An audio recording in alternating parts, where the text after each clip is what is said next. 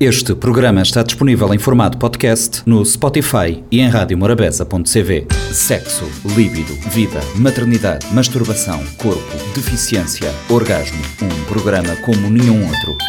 O G da Questão, com a jornalista Lourdes Fortes e a antropóloga Celeste Fortes. O G da Questão, terça-feira, 10h30 da manhã e 4 h quarto da tarde. Para ouvir na Rádio Morabeza. Olá, está no ar o G da Questão, um programa semanal que aborda temas do universo feminino. Hoje vamos conversar sobre líbido e maternidade. Aqui em estúdio comigo está a antropóloga Celeste Fortes. Celeste, por que líbido e maternidade? Líbido e maternidade porque é um dos assuntos que no universo feminino tem gerado muito tabu e silêncio e consideramos que é importante desmontar uh, estes, estas ideias que nós temos sobre líbido e maternidade. A nossa convidada é a médica especialista em ginecologia e obstetrícia na Delegacia de Saúde de São Vicente, Nilsa Santos. Nilsa, antes de entrarmos no nosso tema e para que as pessoas possam compreender os conceitos, o que é que se entenda por líbido? Bom, líbido é tudo que é considerado desejo, anseio ou impulso sexual. É, é o que significa uma busca instintiva para o prazer sexual. Como é que fica o desejo sexual com a maternidade? Ah, isto é uma queixa bastante frequente porque nota-se que a maioria das mulheres, e isto realmente é uma maioria, ao que se sabe pelos estudos, apenas 10% podem não ter alteração de, de, perda de desejo sexual na maternidade, mas uh, a outra grande maioria apresenta sempre alguma alteração.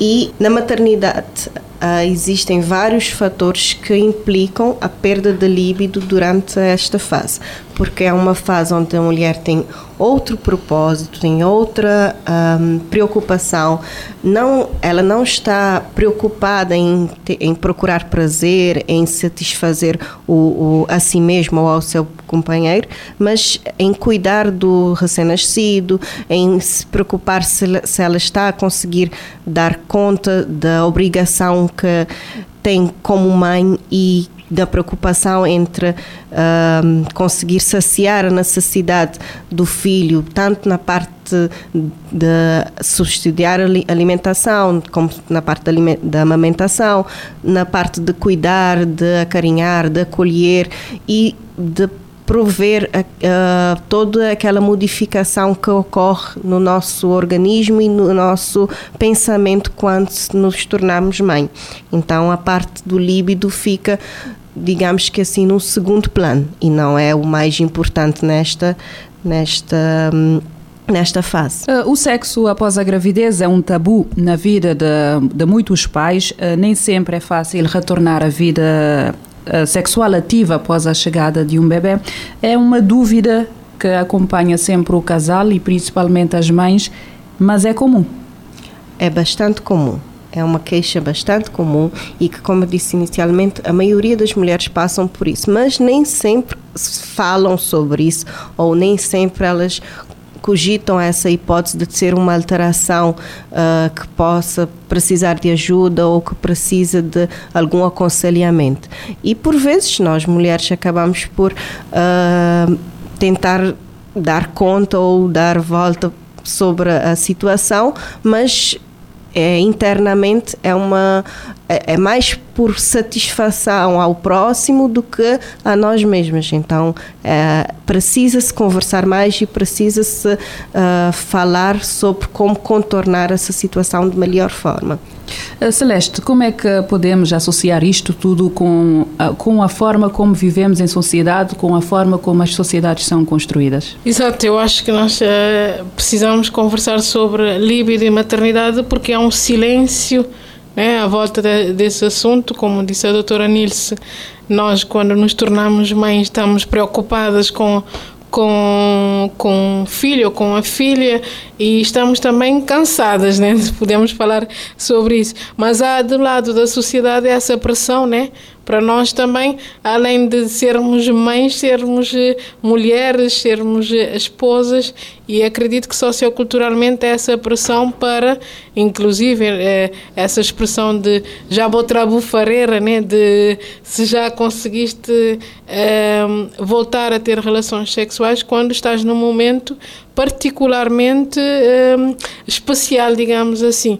E, e doutora Nilce, na, nas suas consultas, nos seus atendimentos, as mulheres e, e, e o casal né, abordam este, este assunto ou, ou ou nota este silêncio? Nas consultas uh, percebemos que não é algo muito abordado ou muito questionado. As mulheres normalmente quando vão para a consulta pós-parto, a dúvida é se elas têm alguma infecção, se uh, estão a recuperar bem, se tiveram os alguma cicatriz, algum ponto, se isso está com uma boa recuperação, mas dificilmente elas chegam abertamente a questionar porque é que não, ainda não têm vontade sexual, porque é, não têm disposição para ter um, relações e o que é que elas podem fazer para melhorar. Temos essa, essa dificuldade, às vezes, em ter. Podemos até conseguir isso ao longo da conversa, mas não é uma queixa que elas vão inicialmente como procura em, em consultório. E quais são as causas que pode, que pode avançar para essa perda ou alteração de, do desejo sexual durante a maternidade? O que acontece é que durante a maternidade ocorrem intensas mudanças, tanto a nível físico, a nível hormonal, a nível psicológico, e essas mudanças estão responsáveis pela pela falta de líbido. Posso começar a citar como causas hormonais temos uh, pelo menos três hormônios que se alteram durante a gravidez, durante o, o pós-parto principalmente, que seria o estrógeno, que diminui, o estrógeno ele também é, ele é responsável pelo desejo sexual, pela lubrificação. Uh, temos a testosterona, que é outro hormônio também principal é responsável pelo desejo, que também está diminuído durante o pós-parto, e temos o aumento da prolactina, que é um hormônio responsável pela amamentação, mas que faz um efeito também inibidor na parte da lubrificação, do desejo, causando uma certa atrofia, que é quando fica mais ressecada, a vagina fica mais ressecada, mais sensível. Então imagine, se na região, na, na, na parte hormonal, não temos esses esses hormônios que, este, que, são responsáveis para este estímulo, já temos uma inibição física que não deixa que a mulher tenha esse desejo. E associada a isso ainda temos todas as outras modificações que possam, podem ser físicas ou psicológicas, que é como a Celeste tinha dito, a exaustão, as mães passam noites mal dormidas, que acordam 3 em 3 horas, 4 em 4 horas, ou às vezes até menos do que isso. Uh, temos a necessidade de suprir uh, todos os cuidados que o bebê precisa, trocar fralda, amamentar, uh, co é, colocar ao colo, fazer sono, enfim, são todas as obrigações que nos cabe, que a nós mãe, mesmo que po possamos ter um, um companheiro que ajude ou uma pessoa que ajuda ou esteja do lado, mas inevitavelmente acaba, acabamos nos sentindo mais uh, responsáveis por esse papel. Uh, outra causa física também que incomoda muito as mulheres é uma adaptação, a nova adaptação à realidade dela como mãe. Uh, temos uma certa rejeição ao nosso corpo no pós-parto, porque a barriga fica flácida, se tivermos um parto que precisa ser uh, necessita de, de suturas, de ter algum algum ponto cirúrgico, a pessoa fica com receio porque está machucada, sente-se ferida, sente-se incomodada.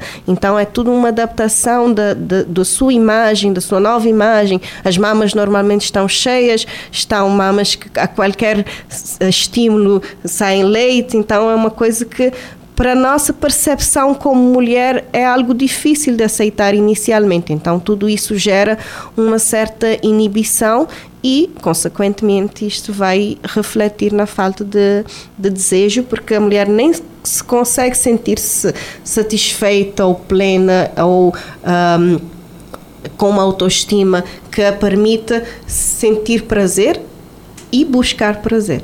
Portanto, não é que a mulher tenha perdido o prazer sexual eh, durante a gravidez ou no pós-parto? Não necessariamente ela perdeu, na realidade ela mudou Como disse, uh, quando nasce um filho, nasce uma mãe. Então é uma outra pessoa.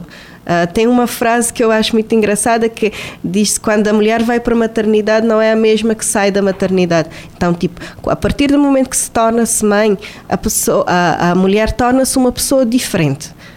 Torna-se uma pessoa. Uh, modificada, tem outras, tem outras adaptações, ela acaba uh, abrangendo mais as suas capacidades e nesse, nesse período inicial ela tem que levar um tempo para ter essa adaptação e conseguir conjugar todas essas modificações na pessoa única que ela é e conseguir retomar a sua, como mulher, como mãe, como esposa, na sua totalidade. Fica algo inibido, pelo menos por algum tempo, essas, essas funções não se encaixam logo a, logo a primeira. E essa questão do corpo acho que é interessante. Nós temos um outro corpo quando saímos da, da maternidade e, e falou de um aspecto que me faz lembrar a, eh, a questão da, dos lugares onde nos sentimos. Uh, onde eh, desperta-nos o prazer sexual, né? As mamas estão ocupadas para amamentar, é. a parte pélvica está um bocado machucada ou, ou, a barriga.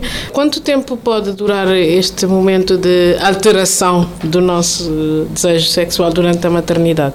Bom, isto é algo bastante relativo. Uh, inicialmente temos o período que chamamos de resguardo, que é esse período de trabo-fareira, é, limita-se a 40, 35 dias, que é o período em que a mulher ainda está a se recuperar do parto, ainda tem, pode ter algum sangramento, se tiver relação pode ter risco de infecção ou risco de, de dor, de romper os pontos e ter alguma complicação, então esse período realmente deve ser evitado. Posteriormente, por alguns uh, estudos observacionais, nota-se que pode durar de três meses a um ano. Então, até um ano ainda pode ocorrer de não ter desejo ou ter diminuição deste desejo sexual. Esta edição de hoje do G da Questão fica por aqui uh, com a doutora Nilsa sobre o tempo da duração, sobre o tempo ou sobre a duração da falta de líbido na mulher no pós-parto, um tema que vamos eh, desenvolver ou continuar a desenvolver no próximo episódio, também com a doutora Nilsa como a nossa convidada. Sexo, líbido, vida, maternidade, masturbação, corpo, deficiência, orgasmo, um programa como nenhum outro. O G da Questão, com a jornalista Lourdes Fortes e a antropóloga Celeste Fortes. O G da Questão, terça-feira, 10h30 da manhã e 4 h 15 da tarde. Para ouvir na Rádio Morabeza. Este programa está disponível em formato podcast no Spotify e em radiomorabeza.cv.